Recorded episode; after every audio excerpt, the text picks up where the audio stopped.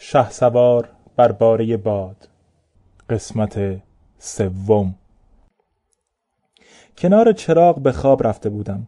حتی فتیله آن را پایین نکشیده بودم. روغن چراغ سوخته بود تا قطره واپسین و شعله فرو مرده. اشعه آفتاب که به صورتم تابیده بود بیدارم کرد. برخواستم آنگاه دریافتم که بدون بستر و بر بوریا خوابیدم. استخوانهایم درد می کرد اطراف را نگریستم. سلطان همچنان در خواب بود و فقط صدای خورخور آرام او را می شنیدم دریچه حجره را گشودم. فریاد و هیاهوی چند کودک از صحن حیات می رسید زنی می کوشید تا آرامشان کند. صدایش را شنیدم که می گفت بروید آن سو. بانگ فریاد نکنید. پدرتان به ذکر مشغول است. لحجه زن غریب بود.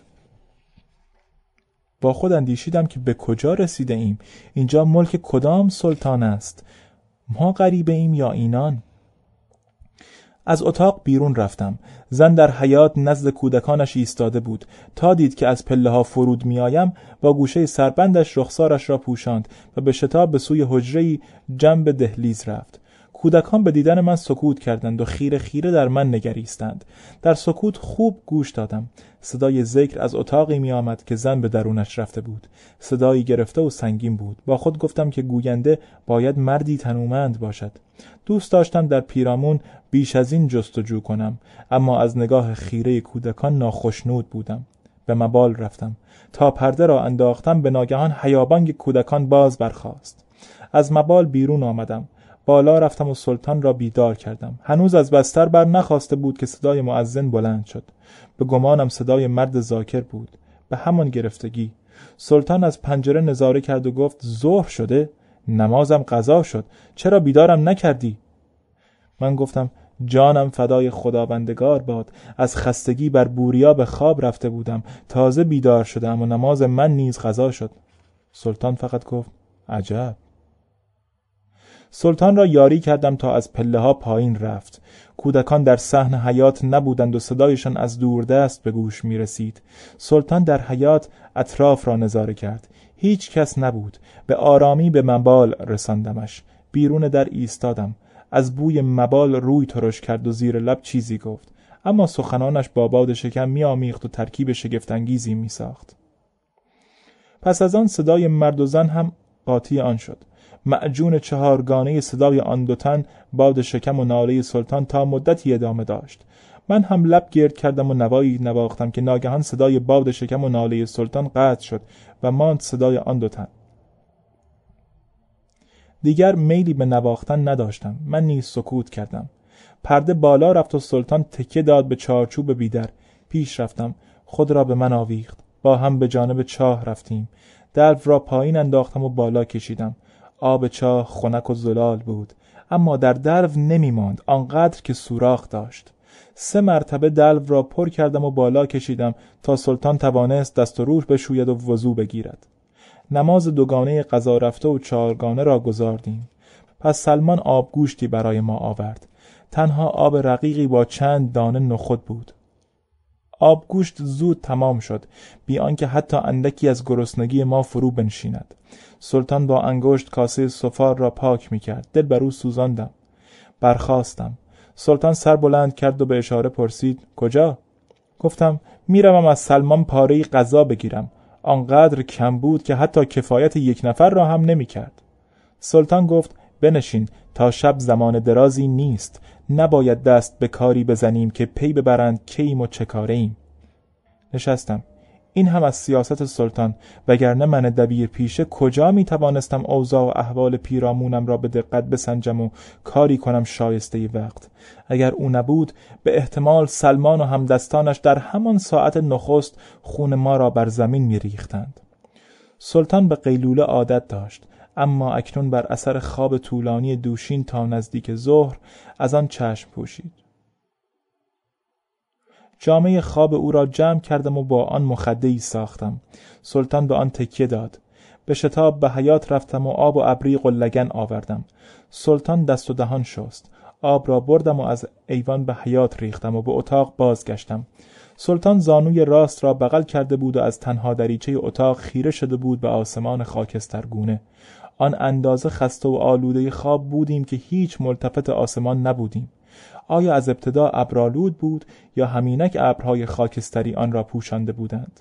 سلطان همچنان غرق در اندیشه بود. نزدیک او نشستم. در نظر داشتم که قلم و دوات و کاغذ را بیرون بیاورم اما او به اشاره دست منع کرد. آرام و خموش نشستم و چون او آسمان را نظاره کردم. ناگهان سلطان گفت کافور! بیرون که بودی جز سلمان کاروان سرادار چه کسی را دیدی؟ به حیرت او را نگریستم. بعد برگشتم و به اطراف نظر انداختم. جز من و او کسی در اتاق نبود. هنوز منگ و آشفته بودم که سلطان گفت کافور تو کر نبودی چرا جواب نمی‌گویی؟ من گفتم خداوندگارا من مسعود دبیرم شما کافور را خطاب می کنید من هیچ کس را به نام کافور نمی شناسم سلطان گفت شما دبیرها همیشه گول و منگید. مسعود دبیر مرد. دربار هم به باد فنا رفت. از همینک من خیرالدین بازرگانم تو غلامم کافور. این دو نام را خوب به خاطر بسپار.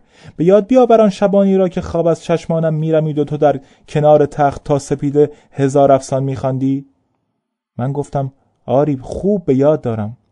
سلطان آرام خندید و گفت چه دنیای وارونه ای تو شهرزاد من بودی شهرزاد نر با ریش و سبلت انبوه. باز خندید و این بار به قهقهه.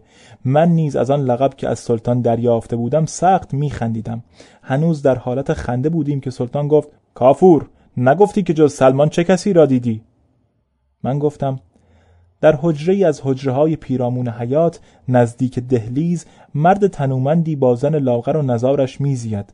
به هنگام ظهر پیش از آن که خداوندگار را برای رفتن به مبال همراهی کنم آن را دیدم. مرد در اتاق ذکر می‌خواند چند کودک به گمانم دهتنی در حیات به بازی سرگرم بودند. نمی‌دانم بچه های سلمانند یا آن مرد زاکر. سلطان در جواب هیچ نگفت. من نیز سکوت کردم. پس هر دو همچون گذشته خیره شدیم به آسمان تیره ابرالود مدت زمانی گذشت. ناگهان سلطان گفت کافور کمک کن تا به حیات برویم. دلمان گرفت از این اتاق محقر متعفن. بازوی راست او را گرفتم تا از زمین برخاست. خود را به من آویخت و شانه به شانه از اتاق بیرون رفتیم. از فراز ایوان نگاه کردم. مرد زاکر جنب چاه بر پنجه نشسته بود و زنش با دلو آب بر دست او میریخت. گیسوان بلند و شبقگونه مرد تا کمرگاهش می‌رسید. هیکل فربهی داشت. به اندازه چند تن. زنم ما کوچکندان بود و نحیف. سلطان دمی چند ایستاده آنان را از بالا نظاره کرد. هر دو پشت به ما بودند و نمیدیدندمان. مرد دست خیس را به موهایش کشید و تا پشت سر آورد. دست بزرگ و فربهی دیدم که در چهار انگشت انگشترهای الوان درشت داشت. تنها به شست انگشتری نکرده بود. سلطان به راه افتاد. ایوان را دور زدیم و رو در روی مرد و زاکر و زنش از پله ها سرازیر شدیم. زن سر بلند کرد و تا ما را دید همچون بار نخست دنباله سربند را پیش رو گرفت و به شتاب رفت رو به جانب اتاق. مرد زاکر تا رفتن شتابناک زن را دید برگشت رو به ما. لحظه درنگ کرد و خیره خیره ما را نظاره کرد. پس آنگاه چند قدم پیش آمد و هر دو دست را بر سینه نهاد و تعظیم کرد. دیدم که به انگشتان دست چپ نیز چون دست راست چهار انگشتری دارد به همان درشتی و گونه گونی از آخرین پله که گذشتیم و قدم به حیات گذاشتیم مرد زاکر باز هم قدم جلوتر نهاد تا رسید پیش پای سلطان. سلطان گفت کافور این مرد غریب کیست؟ من گفتم گویا مسافری است که در این کاروان سرا مقیم است. بعد رو به مرد زاکر به خنده گفتم این مرد سال خورده خاجم خیرالدین بازرگان است و من غلامش کافور. مرد زاکر با حیرت ما را نگاه کرد و آرام گفت خیرالدین بازرگان و غلامش کافور؟ خواب نمی بینم. سلطان قدم پیش نهاد. از کنار مرد زاکر که میگذشتیم من گفتم اسم ما گویا قدری عجیب است. مرد زاکر گفت انگار آدمهای الف و لیله و لیله جان گرفتند خندیدم و گفتم جان نگرفتند اسم این مرد سال خورده خیرالدین است اما نام واقعی من کافور نیست. آنقدر شبان پیاپی نشستم و برایش هزار افسان خواندم و داستان خیرالدین بازرگان و کافور را تکرار کردم که او از آن پس مرا کافور خواند. من هم مدت هاست که به این اسم خو گرفتم. مرد زاکر از حیرت بیرون آمد. و چنان به صدای بلند خندید که دیدم زنش آمد پشت دریچه اتاق تا سبب خنده شویش را بداند. کودکان دیگر پیرامون ما جمع شدند. ده تن بودند و همه مبهوت و حیران سلطان را نظاره می کردند. حسن کار این بود که من در تمام سالیانی که به کتابت می پرداختم سلطان را سلطان خطاب نکرده بودم یا حضرت خداوندگار به زبان می آوردم یا قربان. اکنون نیز بر حسب عادت همین القاب بر زبانم جاری بود. هنوز کودکان گرداگردمان را نگاه می کردم که سلطان گفت کافور مرا برسان به آن سکو. در آغوشش گرفتم و بردمش به جانب سکویی که نزدیک دریچه اتاق مرد زاکر بود. آرام نشست و پشت داد به دیوار. پس رفتم سمت چاه که ناگهان زوجه زاکر را در اتاق دیدم. روی زمین خوابیده بود. در همان لحظه نگاه ما به هم گره خورد. او به شتاب برخاست و دریچه را بست. اما همان یک لحظه بس بود تا عمق نگاهش را دریابم. نگاهی بود خسته و سرد و سنگ گونه دیر زمانی بود که نگاهی چنین توهی از شور ندیده بودم. هر چند سالیان سال بود که به نگاه زنی جز زوجه خود خدیجه خیره نشده بودم. حتی پیش از آن که عقد زناشویی با او ببندم. او که دختر مردی کاسب از دوستان پدرم بود و در خانه جنب سرای ما و در کنار ما بزرگ شده بود در نظرم غریبه می نمود آنگاه نیز که به عقد برادر جوان مردم درآمد این غریبگی همچنان بر دوام بود. تنها صدایش را از زیر روبند شنیده بودم. بار نخست در هجله زفاف به چشمهایش خیره شدم.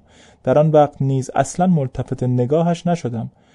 خواهش تنم را به شدت می لرزاند و به فکر بوسه و کنار بودم.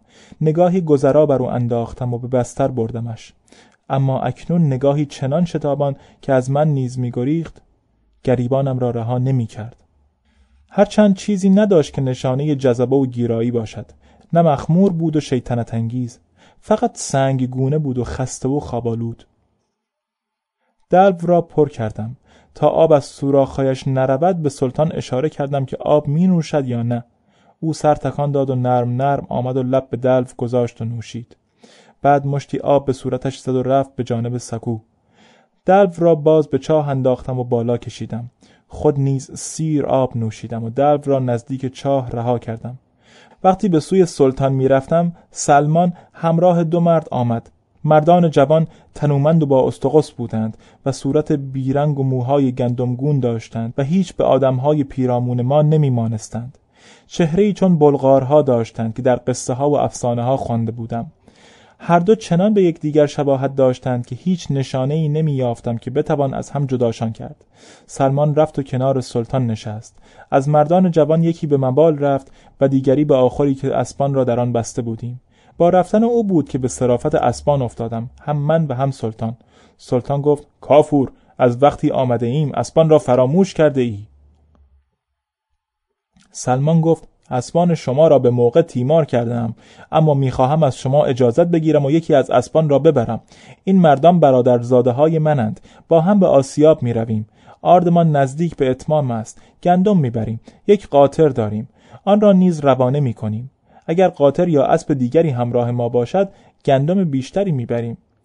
سلطان گفت اسبی را ببری که وسایلمان بار آن بود. سلمان و برادرزاده هایش زود راهی شدند. سلمان پیش از حرکت به من گفت در اینجا جز شما دوتن درویش مسرور و زوجه و زاد و رودش میزیند. ما نیز فردا باز میگردیم. پس دانستم که آن کودکان زاد و رود درویش مسرورند. ده تن بودند. بزرگتر آنان دختری خوش آب و رنگ بود که به نظر سالها از سن زناشویش سپری شده بود. اما همچون دخترکی بازیگوش با برادران و خواهران در صحن حیات بازی می‌کرد. سرسبک و خلگونه بود. حتی از اینکه زیر نگاه دو نامحرم برهن سر این سو و آن سو برود پروایی نداشت. درویش مسرور رفت و نزدیک سلطان جایی که سلمان خالی کرده بود نشست. سلطان که هنوز آلوده خواب بود چشمها را گشود و قامت ستبر و قولگونه درویش را نظاره کرد. درویش لبخند زد. سلطان هنوز از خواب بیرون نیامده با سردی به او پاسخ داد.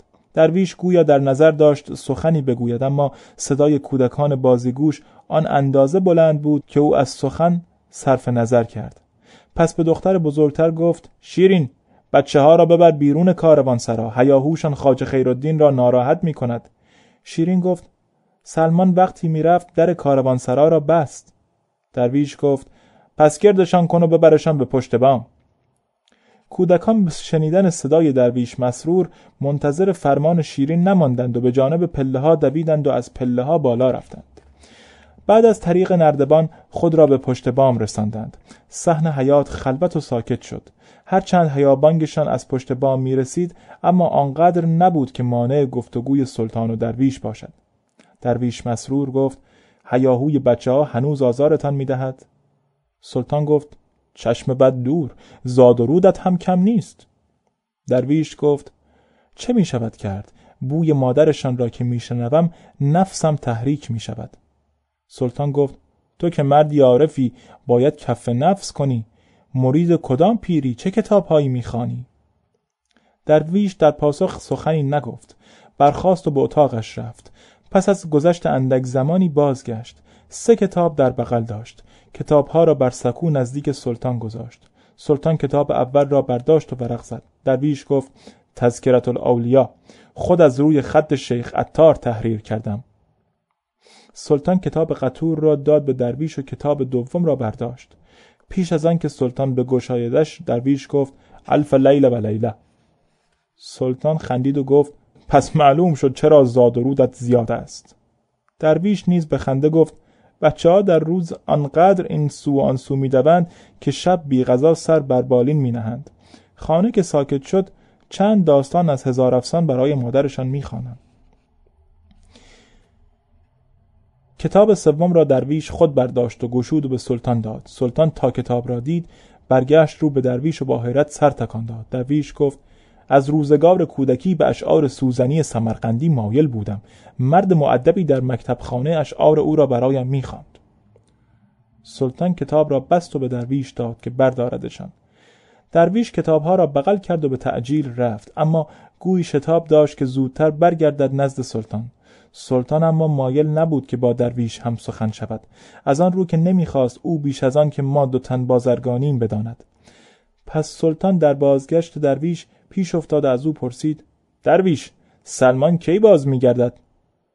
درویش گفت فردا نزدیک سلات ظهر. سلطان گفت از اینجا تا آسیاب راهی طولانی است؟ درویش گفت نه اما آنها به قصدی دیگر نیز رفتند. سلطان گفت به چه قصدی؟ درویش گفت آسیابان زنی سلیته دارد. وقتی او مشغول آرد کردن گندم هاست صاحبان گندم از فرصت سود می جویند و یک به یک به نزد آن سلیته می روند. اول قرار بر این بود که دو برادر زاده سلمان بروند اما تا اسبان شما را دید خود نیز به راه افتاد. آنقدر گندم بردند که آسیابان تا فردا گرم کار باشد. سلطان گفت درویش تو را چه به دقت در این کارها؟ درویش گفت یک بار من نیز با سلمان رفته بودم. زمستان در پیش بود و باید آرد بیشتر ذخیره می کردیم با یکدیگر رفتیم. سلمان سه بار به خانه آسیابان رفت و یک بار نیز مرا به زور روانه کرد. سلطان گفت عجب! درویش زناکار ندیده بودیم. درویش فقط خندید و با انگشت های پر انگشتریش موهای سر و ریش خود را شانه زد. سلطان گفت هرچند از درویشی که الف لیله و لیله و دیوان سوزنی بخواند نباید جز این توقع داشت. درویش باز خندید. سلمان نبود. در نظر داشتم شام سلطان را مهیا کنم. اما از طبخ نه تنها سررشته نداشتم بلکه در اصل چیزی نمی‌دانستم. نه می توانستم سلطان را تا آمدن سلمان گرسنه نگه دارم و نه راه بیرون شدن از این مشکل را می دانستم. مانده بودم میان زمین و هوا. می ترسیدم ناگهان سلطان فرمان بدهد که شام بیاور. او که عادت نداشت بپرسد اغذیه مهیا کردم یا نه. فقط فرمان می‌داد که بر خانش بچیند. آن هم به فوریت تمام. من نیز هیچگاه عادت به شتاب نداشتم. از پریشانی به صحن حیات رفته بودم و آنجا در سکوت و تاریکی میگشتم. در بیش مسرور برای انجام کاری از اتاق آمد بیرون. تا مرا دید که سر تا ته حیات را می‌روم و باز میگردم به تعجیل به جانبم آمد. میلی به دیدن او نداشتم. به نظر مردی توفیلی می آمد. اما هنوز چند قدمی با من فاصله داشت که گفت کافور مشکلی داری؟ با اینکه از لحن او بدم آمده بود و از ابتدا نیز دوست نداشتم صورتش را ببینم باز شادمان شدم که می‌خواهد در این مخمسه یاریم دهد. گفتم نه من غذایی برای خوردن دارم نه خواجم. از طرفی از تبخ هیچ نمی‌دانم. درویش مسرور خندید و گفت این که غمی ندارد. چند سکه سیمین که خرج کنی به سرعت غذایی مهیا خواهد شد. من گفتم در این کاروان سرای پرت افتاده چه کس برای ما غذا آماده می کند؟ سلمان هم که رفته به آسیاب. درویش گفت خودم از آزوغه سلمان بر می دارم. وقتی بازگشت وجه آن را می دهید زوجم نیز برای شما می پزد. از شادی جستم و بر چهره این قول بیابانی که کراهت داشتم از دیدنش بوسه زدم. پس سه سکه سیمین به او دادم و به شتاب نزد سلطان رفتم. سلطان بر مخدش که با جمع کردن جامعه خواب درست کرده بودم تکیه زده و پایش را نیز بر بار خلعتها نهاده بود. وقتی از در رفتم تو گفت کافور هر دو پایم درد می کند آنها را بمال. از نوک پنجه آغاز کردم. با هر دو دست دو پایش را می مالیدم هنوز به قوزک پا نرسیده بودم که در زدند. برخواستم و در را گشودم. درویش مسرور بود و با سینی غذا آمده بود. حیرت کردم که چگونه با این شتاب غذا را مهیا کرده است. دست دراز کردم تا سینه را از دست او بگیرم اما او خود به درون آمد. پی بردم که این مردک قلتبان آمده تا از کار و حال ما سر در بیاورد. بداند که دور از نگاه آنان به چه کار مشغولیم. به شتاب سینی را از دستش گرفتم و نزد سلطان گذاشتم. بورانی بود. با دو پیاله ماست و قرابه دوغ. سلطان به عجله پاهای خود را عقب کشید و هنوز درویش مسرور در اتاق بود که او خوردن آغاز کرد. با چه ولعی نیز می‌خورد؟ در اتاق را نبستم و ایستاده بر درویش مسرور سپاس گفتم که چنین غذایی به شتاب مهیا نموده است. درویش دریافت که میلی به ماندن او در اتاق ندارم. پس با اندوه و گرفتگی خاطر رفت به جانب در و آنگاه که پا در نعلین می کرد به خشم در من و سلطان نگریست و رفت. در را بستم. سلطان بی به ماجرای من و درویش مسرور پیاله ماست را یک جرعه سر کشید و با پشت دست سبلت و ریش خذاب بستش را که سفید شده بود پاک کرد. در پیاله های خالی ماست دوغ ریختم و نزدش گذاشتم. با اینکه هنوز من دست به غذا نبرده بودم اما سلطان گویی که رقیب چالاکی داشته باشد به چه شتابی تناول می کرد نکند از خوردن بماند و آن رقیب چالاک موهوم که شاید تصور می کرد من باشم برسد و سهم او را بخورد. اندکی از بورانی مانده بود که سینی غذا را پس زد و با دست اشاره کرد که تناول کن. میلی به خوردن نداشتم اما چاره جز اطاعت سلطان نبود. پس باقی مانده غذا را خوردم. بعد سینی را بردم و پشت در گذاشتم تا درویش بیاید و آنها را ببرد.